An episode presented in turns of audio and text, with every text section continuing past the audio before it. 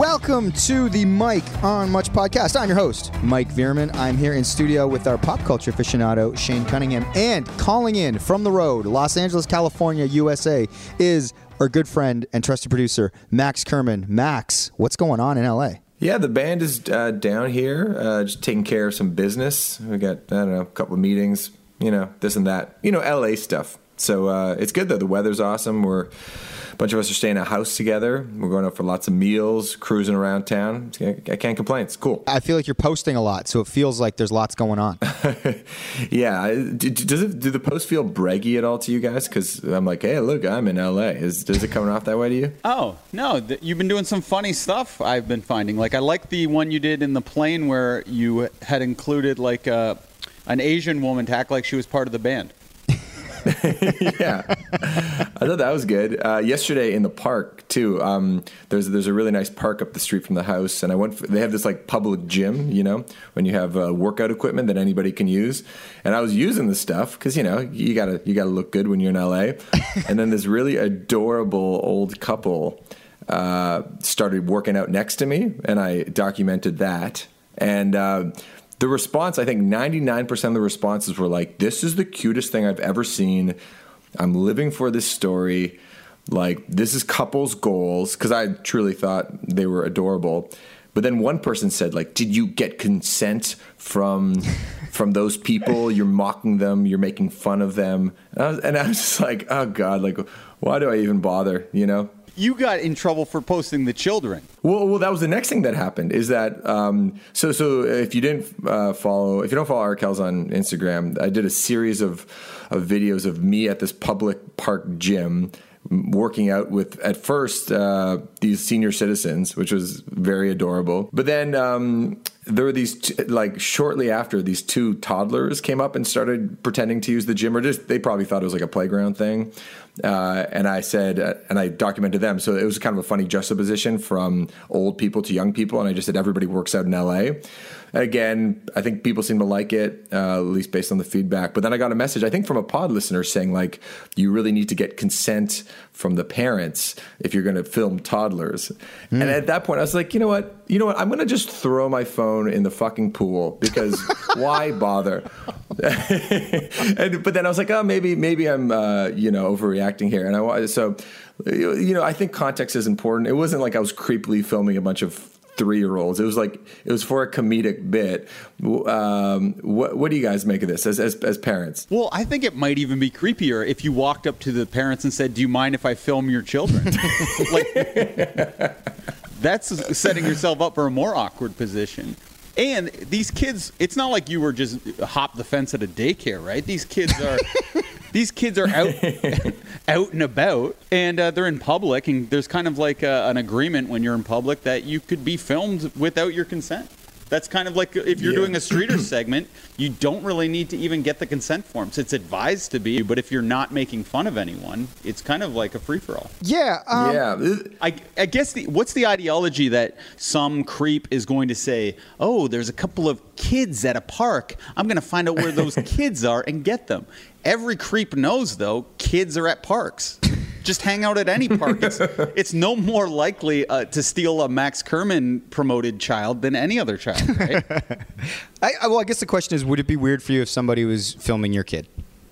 If it was an innocent little joke, if, if it was But like, how do you know the difference if someone just got their camera pointed at your kid? Like, how do you know what's a joke and what's not a joke? Like, I was just in Vegas, and there's so many kids there people yeah. are taking photos of Lucy all the time because my daughter likes to walk up to other kids and like play with their toys and like touch them and make noises at them. So a parent will come up and go, "Aw," and take a, yeah. a picture.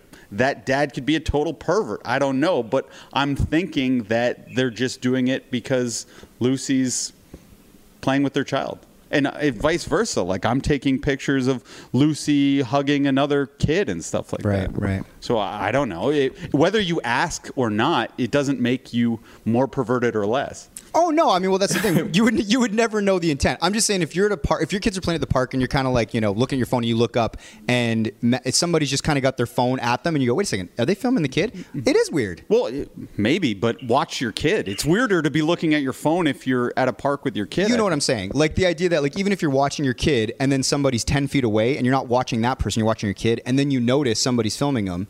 It is weird. You probably say something, don't you think? If it was Max, though, I would just say tag at this family tree.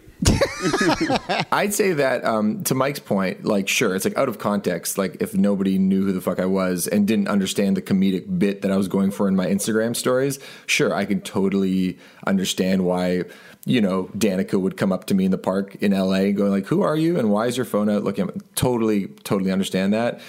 Um, they were with their nanny. Then the nanny didn't seem to care. Number one, but number two, you know, in the context of the of the IG story, it's like it it felt like pretty innocent. But the, but here's the thing: the thing I struggle with ultimately is that I would never want to cause anybody pain or discomfort, especially uh, when it comes to just like a very silly thing.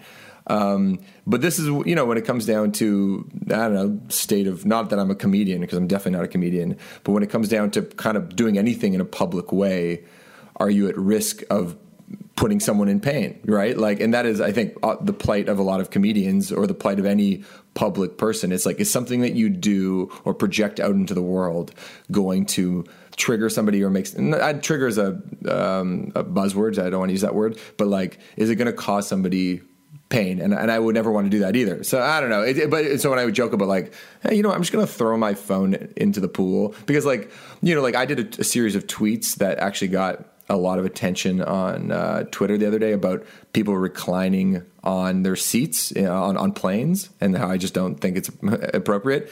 And the feedback again, I think was like ninety seven percent in favor of it. But then somebody else was like, "You're a douchebag. Fuck this band." And I was just like, "Okay, you know what? Like this. The point was not to. The point was just to have a little bit of fun in a public way."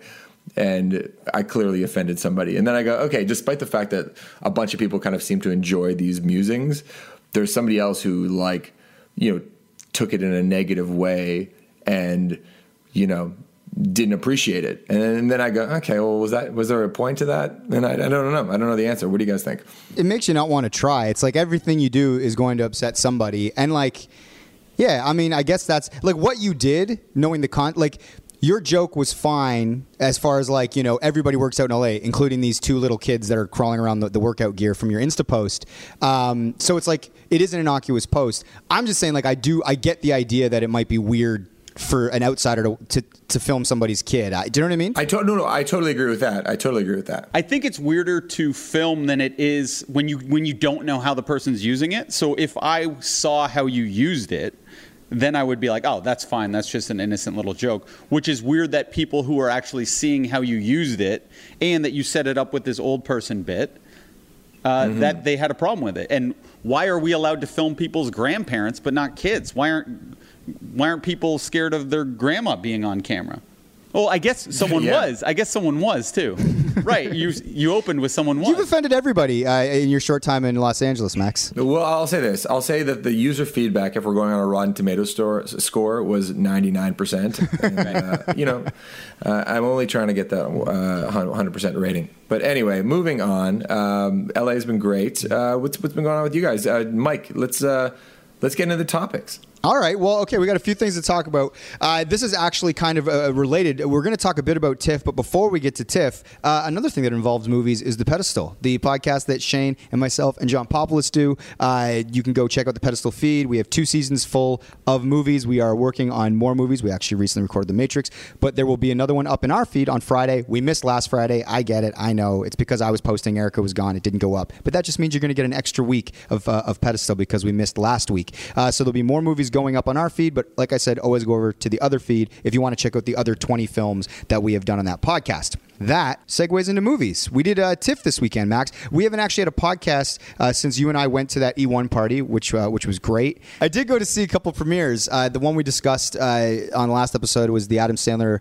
uh, film Uncut Gems, uh, which Shane unfortunately missed out on because he was still in Vegas. Uh, but it was cool. I mean, like Adam Sandler was there, Kevin Garnett was there because he's in the film. The Weeknd was there because he's also in the film. What, what did Sandler uh, say any words at the end of the movie? Oh yeah, yeah, yeah, yeah. So they bring them all out. So basically, you go to these premieres. It was at the Princess of Wales Theater, so it's in this nice theater. Uh, before the movie plays, um, the moderator brings out the two directors, and then they introduce the cast. And so they they had like a lot of people from the cast there, um, and then everyone gives them a big round of applause, and then they walk off stage. Then they start the movie, and then you see them sort of bring the cast out to watch the movie. They'll seat them or whatever. It was like kind of like a big premiere. Uh, and then after the film ends, the directors come back out with the moderator, and then they bring the whole cast out again, and then it's a Q&A. So the audience gets to ask questions. Uh, actually, our friend Mark Myers asked a question, which I'll get to in a second. But um, yeah, it was cool because like um, I don't know. Anytime you like kind of get to experience something like that, it's just you know. We talk about this on the pod all the time. Is how lucky we are that we get to sort of do these cool things. But it was like it was also Adam Sandler's birthday that night, so people were like they tried to sing him happy birthday from the crowd, and they kind of did a big. Uh, the the directors got everyone to say happy birthday Sandman. So it was like there was just sort of this like unique energy. Um, yeah. Anyway, Kevin Garnett. It was cool to see him off the top. I will say this though: they brought them all out at the start, but then at the end, Garnett and The Weeknd weren't part of the cast at the end because I assumed I assumed they didn't hang around for the movie and went to whatever party because there was a big cast party after and all that stuff. But um, yeah, it was cool. So everybody's asking questions, and what always happens whenever somebody asks questions in one of these fucking Q and A's is it's like it's a lot of filmmakers in the crowd or aspiring filmmakers or creatives, and it's like before they even ask the question, there's always like a full minute piece either like admiring oh boy. You know what I'm talking about. Like, like they'll, they'll be like, you know, I've, I've admired you since um, you shot the like you haven't done a serious role that that really resonated since um, the P.T. Anderson film Punch Drunk Love, and you know they'll kind of try to prove their acumen, their film acumen, in Yeah. the body of the question before they just get to the question, which is like, what's your process for prep in a serious role? But it's like that can be the question. You, we don't have to do the full minute, but I also understand this is their moment. They get to they get to ask Adam a question, Adam Sandler a question. So I, I do have a lot of empathy for people to do that, but I feel like the crowd always has like a collective like when it starts going too long. I I agree with that uh, approach, but I've done it the opposite way and got booed. I've talked about this before. There's this Canadian director. He's really amazing. His name's Xavier Dolan. Yeah, yeah. I believe the movie was called like How I Killed My Mother or something, and I was there, and it was the kid was like 19 at the time. The film looked amazing, and if I was doing the typical question thing, I'd be like. I've always been fascinated by filmmaking. There was a time in my life I thought I was going to be a filmmaker. Uh, I I recently put thirty thousand dollars into this short film, and it ended up looking like shit. And I thought that was a lot of money for me. I was just wondering what was the budget for this film, which looks very beautiful. But I was like, I don't want to do this whole preamble because I'm sick of it, and it takes away time from other people wanting to ask questions. So I just said, Hey, what's the what was the budget? and, and, and that's a huge no-no. Like you don't like they don't like it. But if I did the preamble, it would have been very sweet and softened the question. so people lot. booed that question. Oh yeah. That's hilarious. And then he. Well, he- no, I think you're totally right, though. Like, uh, yeah, I think a good question offers a little bit of context, but I think what Mike is getting at is like that person who clearly just like wants to be, you know, Barbara Walters or something, and you're just like, you're not Barbara Walters. You are literally just a fan in the crowd. So stop making this about you and get on with it. You know But I mean? still, the question sounds a little too blunt. Like, what did the end question end up I, being? what's your process for a serious movie compared Right. to like that a comedy movie? That sounds much more boring than have with without the preamble.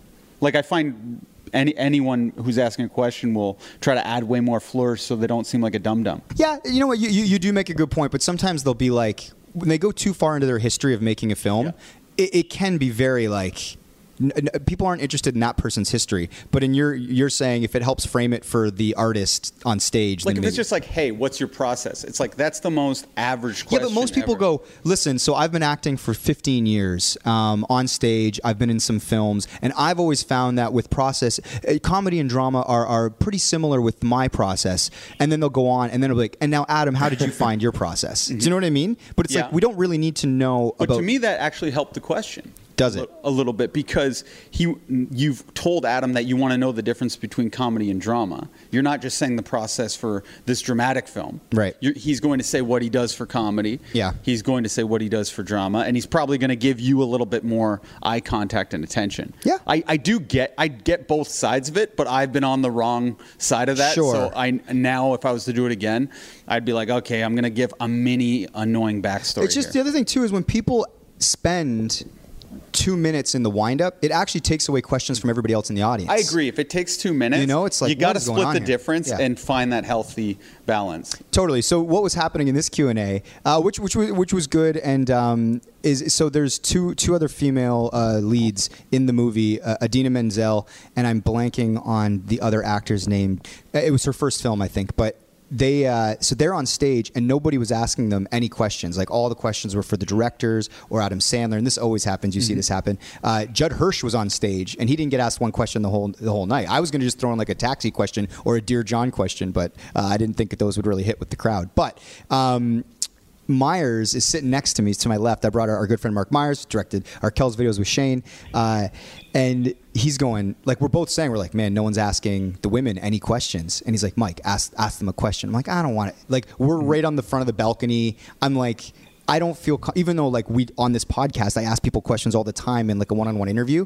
I just had a real like aversion to like putting my hand up and being like hi blah blah blah and asking a question. I was like oh Marky I'm like I don't want to I don't want to ask a question. I'm like I'm like I don't even feel like like what am I going to ask them? I don't know enough about their collective history to like sort of like like like it would have to be so generic or something. And Mark's like I'm, I'm going to ask a question. I have to ask these women a question because nobody's asking a question. It's getting uncomfortable. And I'm like, I- I'm with you or whatever. So he puts his hand up. We're in the balcony. The moderator calls on Mark. And Mark has been on IMDb. He's actually looked up both the actors so that he could have like a little bit of frame in while other people were answering. And then he stands up and he actually does. he's like, he's like, uh, I, I just want to say, um, great film. Uh, this this is going to be directed to the the, the two uh, women um, because you you both were, were so amazing to, in your performances. And he sort of like really starts to butter them up. And I think the crowd appreciated that no one else was asking them questions. And then uh, I actually can't even totally remember what his, his question was, but it was good. Too much of a preamble. yeah. Yeah, exactly. I remember the preamble, not the question.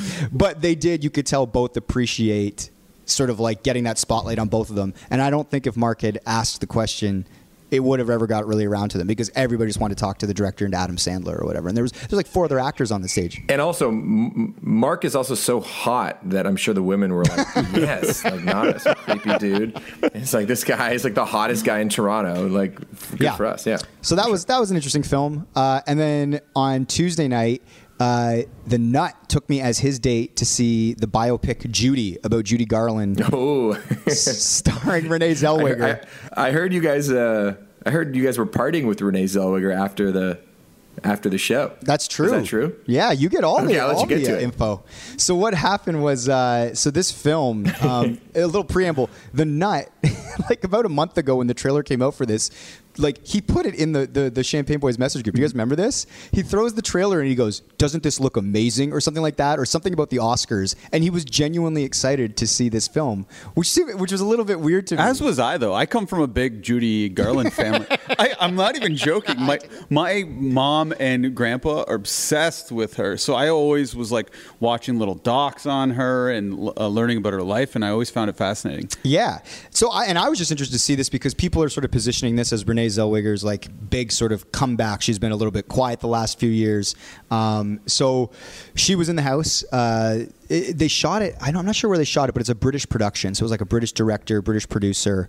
It's it's sort of your classic biopic. Like it kind of hits all the notes that you would expect. It's a little like um, what's the word? Like uh, I don't want to say like cliche or tropey at points, but I think that's what those biopics are. People want them to hit the notes, right? Like I, I loved the Elton John mov- movie. I would even say even that had moments where you're like, okay, we're at this point of the biopic where it has to do this and do this.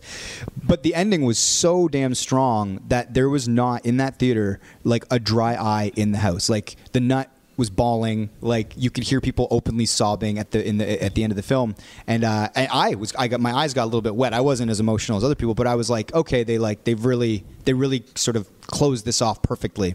Uh So then the movie ends, the credits start rolling. They bring the cast out again. Obviously, Renee comes last. She gets a standing O. And you always hear these stories about how, like, at Cannes or Cannes or, or Venice uh, film festivals, that it's like, oh, like, whatever film, like the, the Tarantino had a 15 minute standing ovation. And you're like, do people really stand for 15 Yeah, minutes? I always so wonder if that actually happened. Shit you not, it was like a five minute standing out. So I finally experienced Wow. what it's like. So what happens is she comes out, everybody stands up and they applaud for her performance. She was phenomenal as Judy. I would be shocked if she didn't get nominated for an Oscar. Um, and so uh, they give her the standing O. I'm like, okay, we're standing. And then the minute the standing O starts to slightly die down, it roars up again. And then it kind of, and then it roars up again. And it's almost like it's almost like the audience's way of saying like, no, this isn't just a standard standing O. Like your performance was exceptional. So it's like we're standing there clapping for like almost five minutes. It's great. Then uh, so they give Renee the mic, and she was so fucking charming. Like she was so. It's funny too because like her speaking voice is very like kind of like Midwest, and as Judy Garland, she had a completely different voice. So it was just interesting that it was sort of made you appreciate the the the skill level in the acting. Hey, Mike. Yeah. With the, with the standing ovation, um, did it feel like forced, or was there truly that much like energy in the room that people couldn't help themselves but keep hooting and hollering and, and clapping because they were just like so taken by the performance? Because that just like you know when I when we saw the one of the final Tragically Hip shows, it was like people would have clapped literally for days. You know what I mean? Yeah. Like it like because there's truly that much excitement in the room.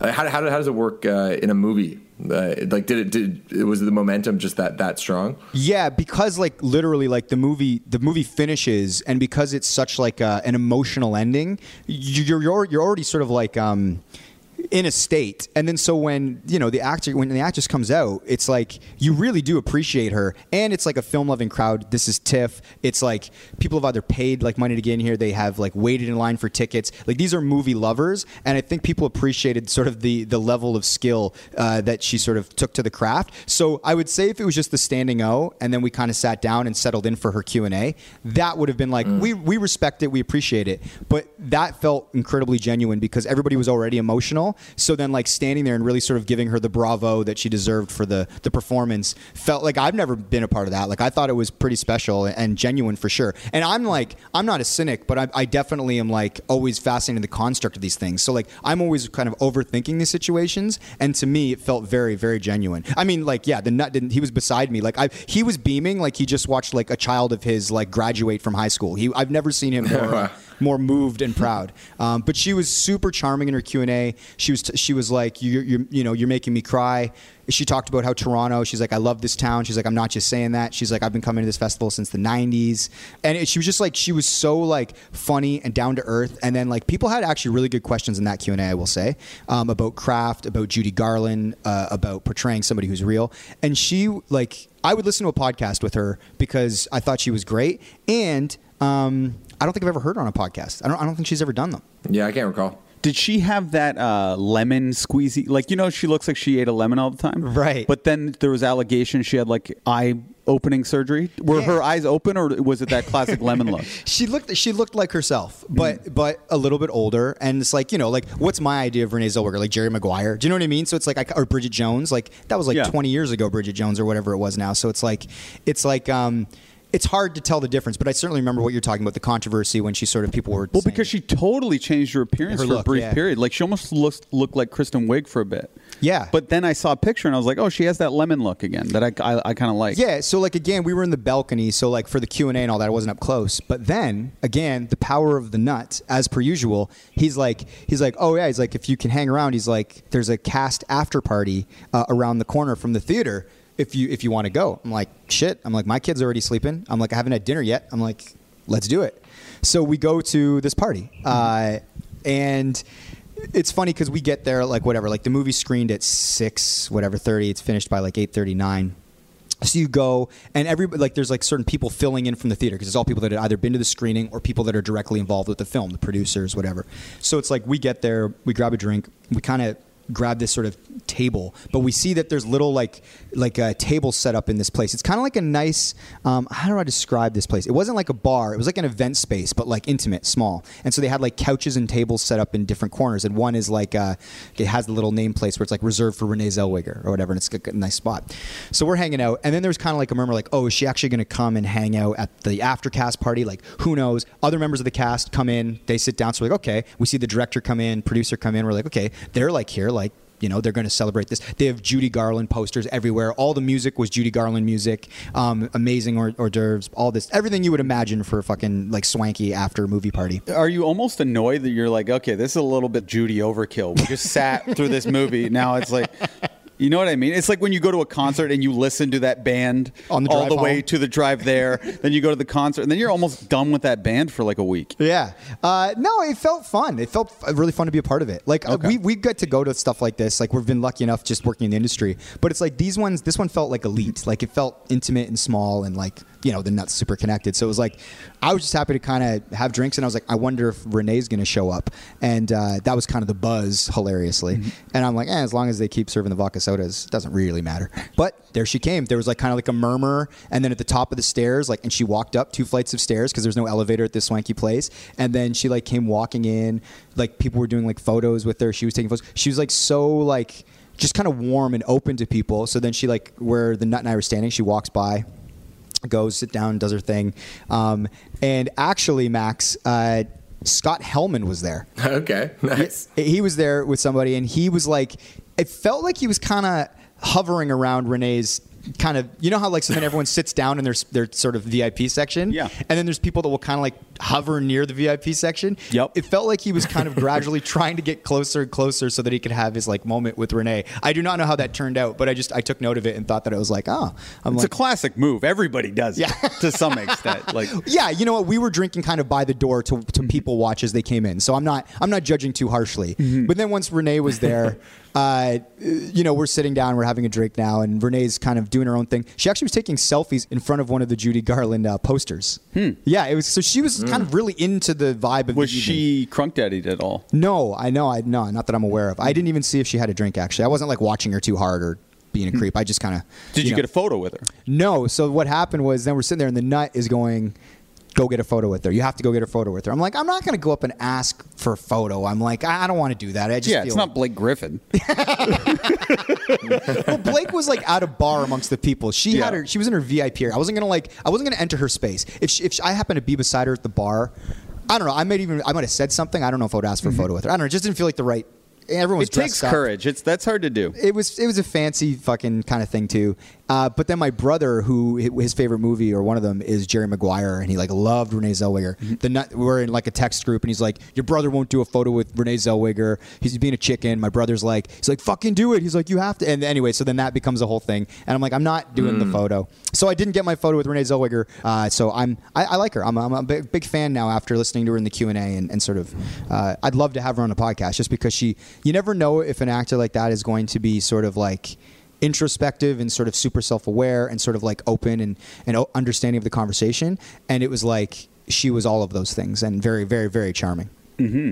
yeah That's very cool. Very cool. cool night so that was that's my tiff unless something else falls into my lap that's kind of my tiff experience i guess as they say Yeah, I, I will say TIFF is an awesome time though. Like I kind of forgot because I feel like we haven't been around maybe the last couple of years or really had a chance to take it in. But the fact that like you know the streets are all closed off and there's all these celebrities in town. I know this is like old news, but I'm like ah, it's actually kind of fun. And the weather was generally pretty good.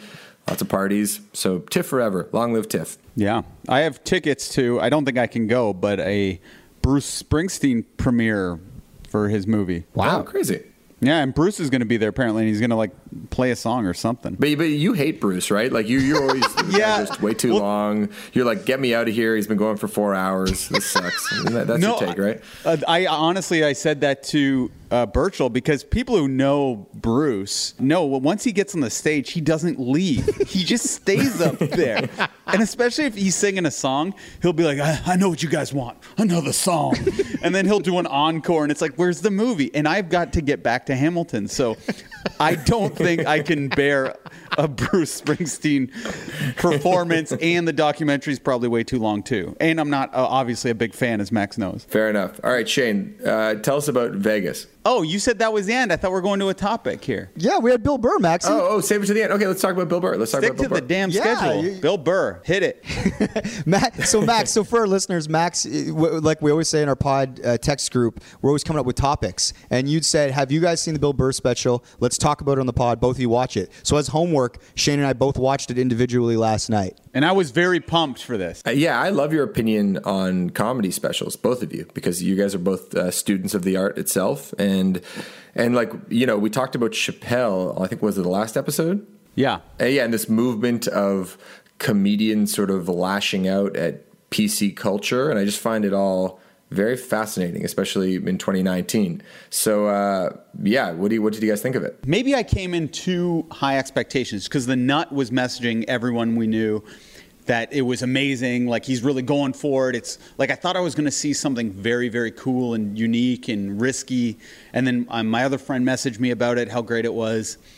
So I, I was very excited. Like uh, I watched two episodes of Succession, and I was like, we. Ha- I told my wife, I was like, we have to watch this right now. It's going to be awesome. So she was pumped too. I think we both like Bill Burr. So we put it on, and then just five minutes in, I was like, oh, this is a little hacky and not even shocking because it's almost lame. I find to make fun of like PC culture right now. It feels so mm-hmm. tired, and I'm the things that are more shocking or funny are like when he gets into like his relationship with his wife and Yeah. stuff like that I, i'm always more interested in when you if you can find a, an interesting take on that or like w- what do you think mike I, I, I completely agree. Like I was kind of surprised, like that first five ten minutes, whatever, when he's kind of doing voices about people that are like uh, t- triggered and all this stuff. He's kind. It, it felt very like.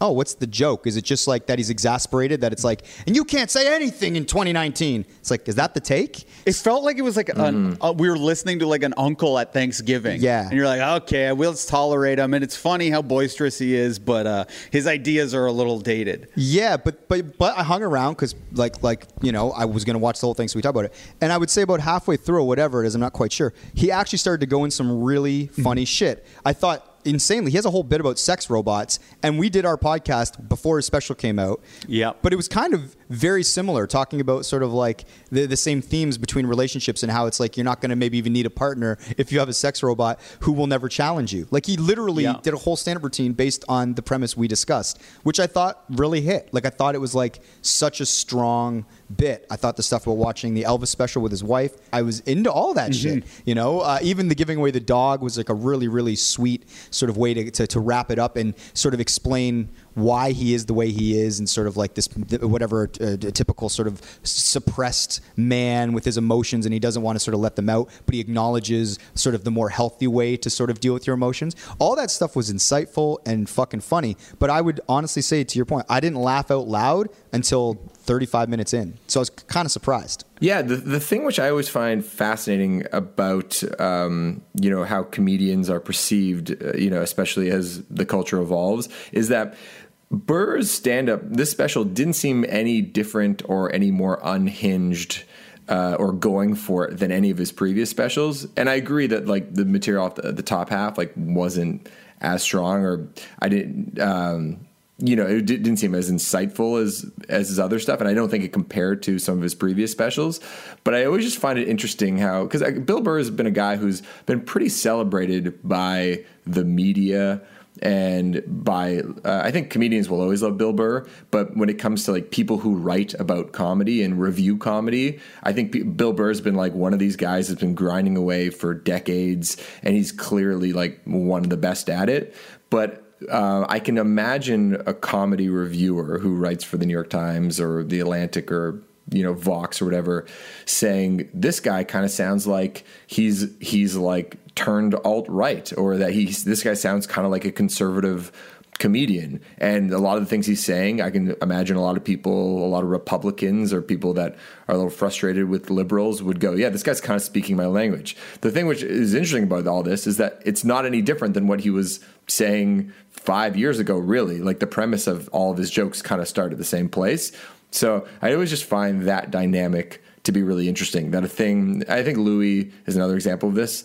Of, of a guy who was like celebrated by you know the coastal elites and then isn't uh, even even though the material I think is pretty similar. Would you guys agree with that? I think that uh, Louis just was way better at this type of material, and he would he would really find the truth in the bit, and it wouldn't just be like, "Eh, shut up, you're too sensitive," which is kind of Bill Burr's thing, at least at Sure. this special, where Louis would say something totally shocking, and then back it up and deconstruct it. And then explain it to you why he comes to this conclusion, and at the end of it, you'd be like, "Yeah, that that is that is very funny." And even if it's wrong, there is a lot of truth in your wrongness there, and it's making me laugh even though I'm feeling naughty about laughing. Whereas Bill Burr really felt like an old angry man. Well, he's always been an old angry man. So I, I don't disagree that Louis might be a better comedian than Bill Burr. Bill Burr, like he was good when he was finding the the good pockets where it was kind of like what I was just saying about Louis when he was talking about how women when they say no they don't always mean no. Because at first you're like, "Hey, what? Oh, the- sure. That's crazy. What are you talking about?" And then he explains what he means, and then he does. Uh, like I don't want to ruin it, but court- you, you know what I mean. reading. It, it Yeah, gets, he does just it in a to it, really yeah. funny way that had me like at first like ah uh, my guard's up on this one and then it was like oh and then it was like oh and then it was like oh that is really funny and i like going through that process rather than just the joke being this outrageous line blah blah blah i'm going to uh, bulldoze you over with my boisterousness but that's the way I feel about him. I feel like Louis was like the master, and like his whole show would just be taking me on this like journey of me being surprised and offended, and then not offended, and then come to like some sort of realization. Whereas this was just all surface. What did you think of? Did you, did you enjoy the special though, Maxi? Yeah, I, I, I- I tend to agree with um, with everything you guys said. That, that it got better in the back half. The the first part was definitely like I think meant to be just like more shocking. But all the stuff that like that is lame. It's not shocking. That stuff is so hack now. Don't you find that? I think it's. I think it's. I think it's provocative in the sense that Trying to be provocative though, but without Yeah. actually being. Yeah. Also, the, the like the premise and the setup of some of the jokes, like like the Michelle Obama thing, I was like, you don't really get it. It's like his whole. He's like, she's going on tour for not having a job, and you're like, well, any any smart person would go. Actually, there's a lot of responsibilities. Uh, you know, when you're Michelle Obama and you're you're taking the first lady position really seriously. So it's like the the premise of that joke wasn't good. The other thing I thought is is interesting that's happening right now is just you know I follow Chris Rock on Instagram and he's and he's posting about like the new Bill Burr special and it's interesting just to see how most comedians have sort of banded together on this one. There's like this real fraternity uh, or family, I should say, of you know comedians that just go like, we are, you know, going to stick together, uh, you know, as as people get upset with us, basically. Well, they're fighting for the state of comedy more than they're fighting for how good his special is, and they're they're also friends Totally. with him. Yeah, of course. yeah, they want to retain their right to say whatever they want and be provocative. And by the way, that is their right. Like when when they talk about cancel culture, you know, that was a big part of Chappelle's special where he's like, everybody's getting canceled now. You can get canceled for any reason. It's like that's not really true. That's almost more of an abstract idea than the things that they're railing against. It's like mm-hmm. Bill Burr. Bill Burr's audience is going to show up no matter what he said in that, that special because he's obviously speaking to them and he's sort of doing what people pay to see Bill Burr do. It's like when you say he's getting canceled, what does that mean? He's not going to get invited to the Oscars or he's not going to get a sitcom on ABC? It's like that that wasn't happening anyway. So I don't really quite know what they mean. Do you know what I mean? Like we've mm-hmm. talked about this before. Like a comedian regardless of their stance, and there are there ma- there are there are right wing mega comedians. There's all sorts of people. It's like if there's a market for you, you will work. Do you know what I mean? And so Yeah. I, I so when when they're like, we need to stand up for comedians because we're getting canceled. I guess they're just meaning certain opportunities are getting canceled, like mass movies, or maybe you won't be in a children's movie, or maybe you don't get to be the voice of Donkey in Shrek, or whatever it is. But it's like you'll be able to ply your trade as long as your audience sticks with you. Do you know what I mean? Yeah, I guess they're just referring to Louis Louis C.K. Sure. who got got in the he was in the eye of the storm for the Me Too movement, right? Right. He's someone that doesn't work the same, and his audience isn't following him around. Yeah, but Louis committed a crime. These guys are just saying provocative things. Well, know? I don't think Louis did commit a crime, and Right. I think he just did something that a lot of people find disgusting and immoral. There was no even like potential for him to be in trial. Like, it was just like the court of public opinion, which is probably even more damaging to him than any punitive things he'd get in court.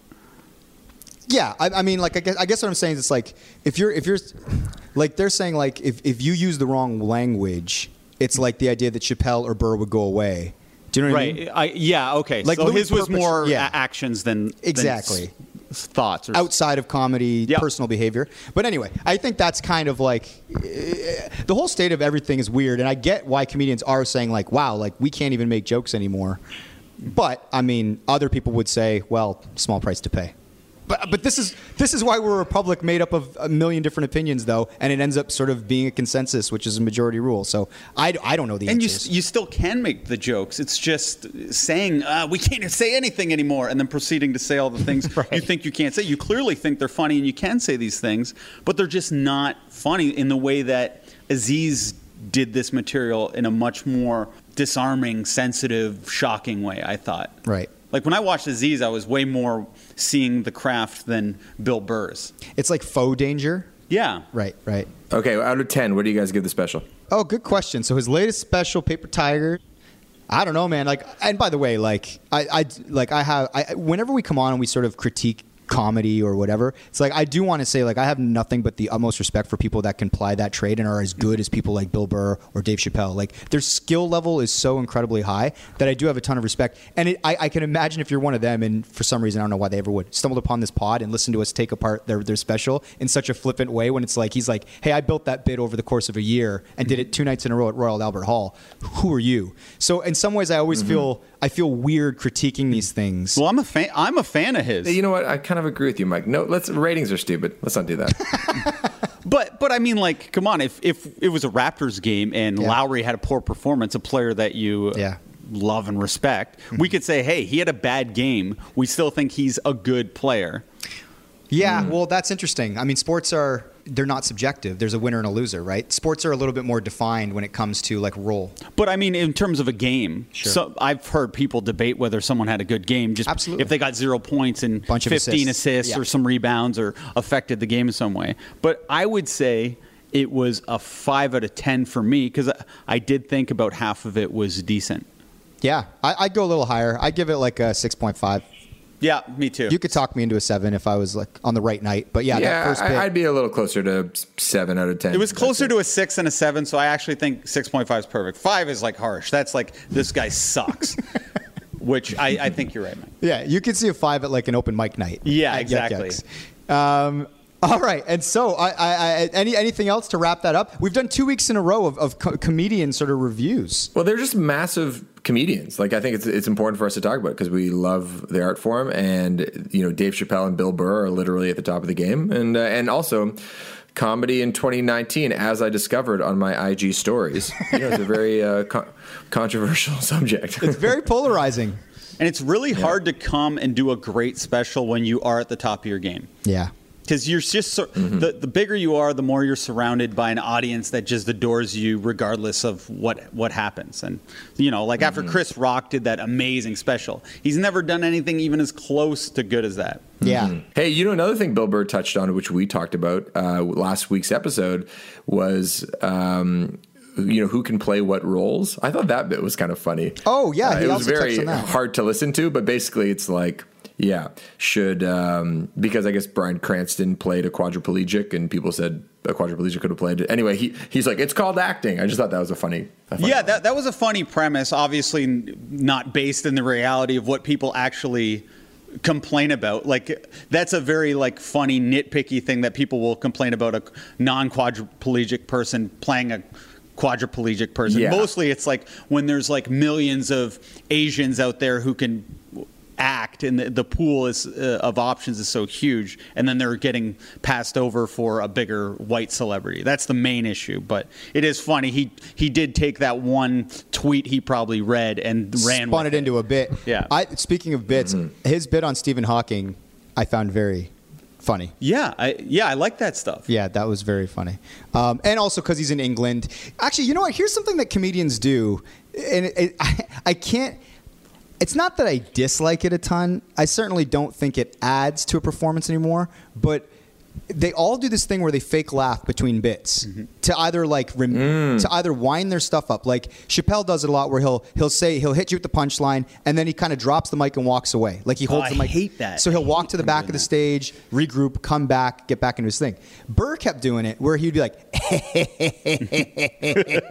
and then he would do a bit I like you doing it. and, it- and and I'm just like I'm like I know that it's something that comedians do. It's like this sort of like eh, it's part of the it's part of the performative nature of comedy, or I don't know if they're just setting up their next bit, or they just want to give the audience either a permission to laugh or a laugh break. But I can't help but be like, all right, all right you know what I mean? Sometimes it's used to set, like tell the audience to settle down a little bit or fill an awkward silence. Yeah. Chappelle was doing it to like amplify the laughs and run around the room and hype people up. Yeah. And it got really irritating after about the third time. I felt like. Yeah.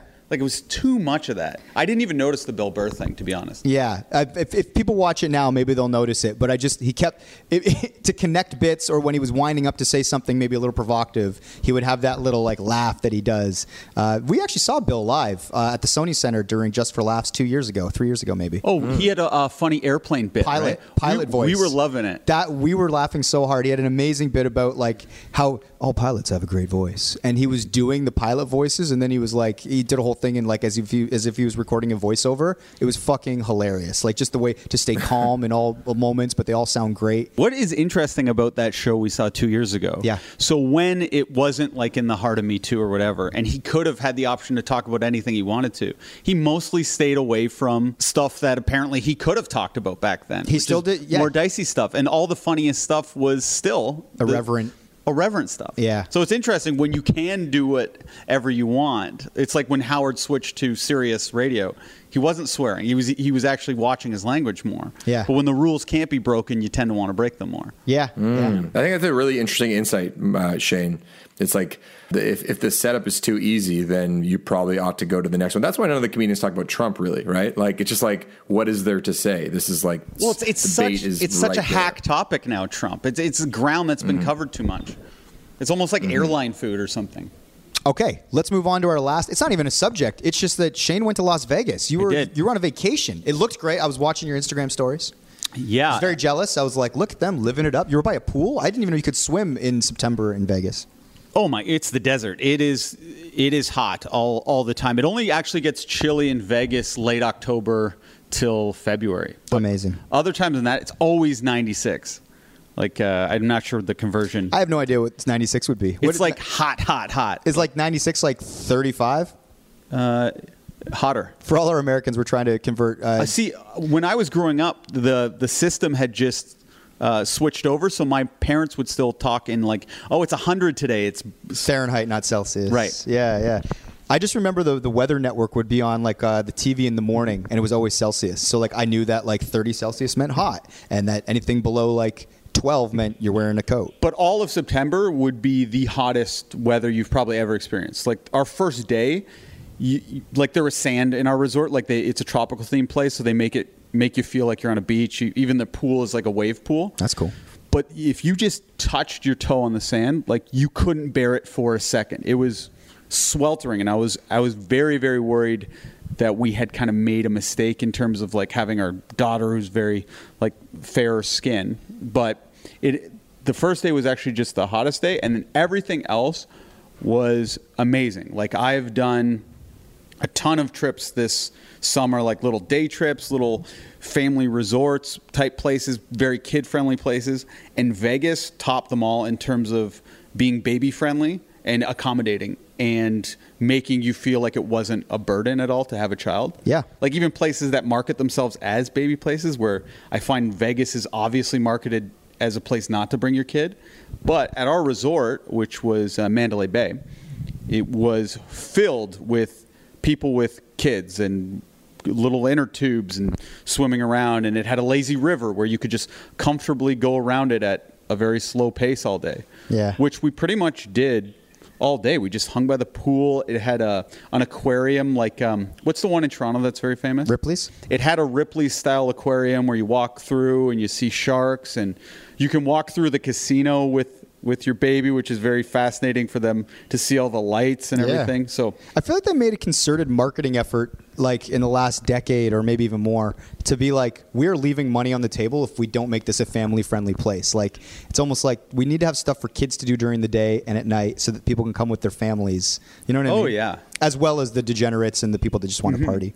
And uh, yeah, so Lucy loved it. It was great there. I don't really have. We went out every night uh, still, so we kind of did both things. Like every day we were uh, hanging by the pool, being like good parents, doing like baby voices and stuff. And then every night it was like the complete Vegas experience, going to like a million bars, staying out till 4 a.m., which is very easy to do because the time difference is three hours Yeah. so you're you're just gaining that time. So uh, it was fun on that, and obviously the only reason we were able to do the nighttime antics was because of uh, our, my father-in-law John. Shout out to John. He So- listens to the pod. He does, yeah, which is why I'm thanking him here because it.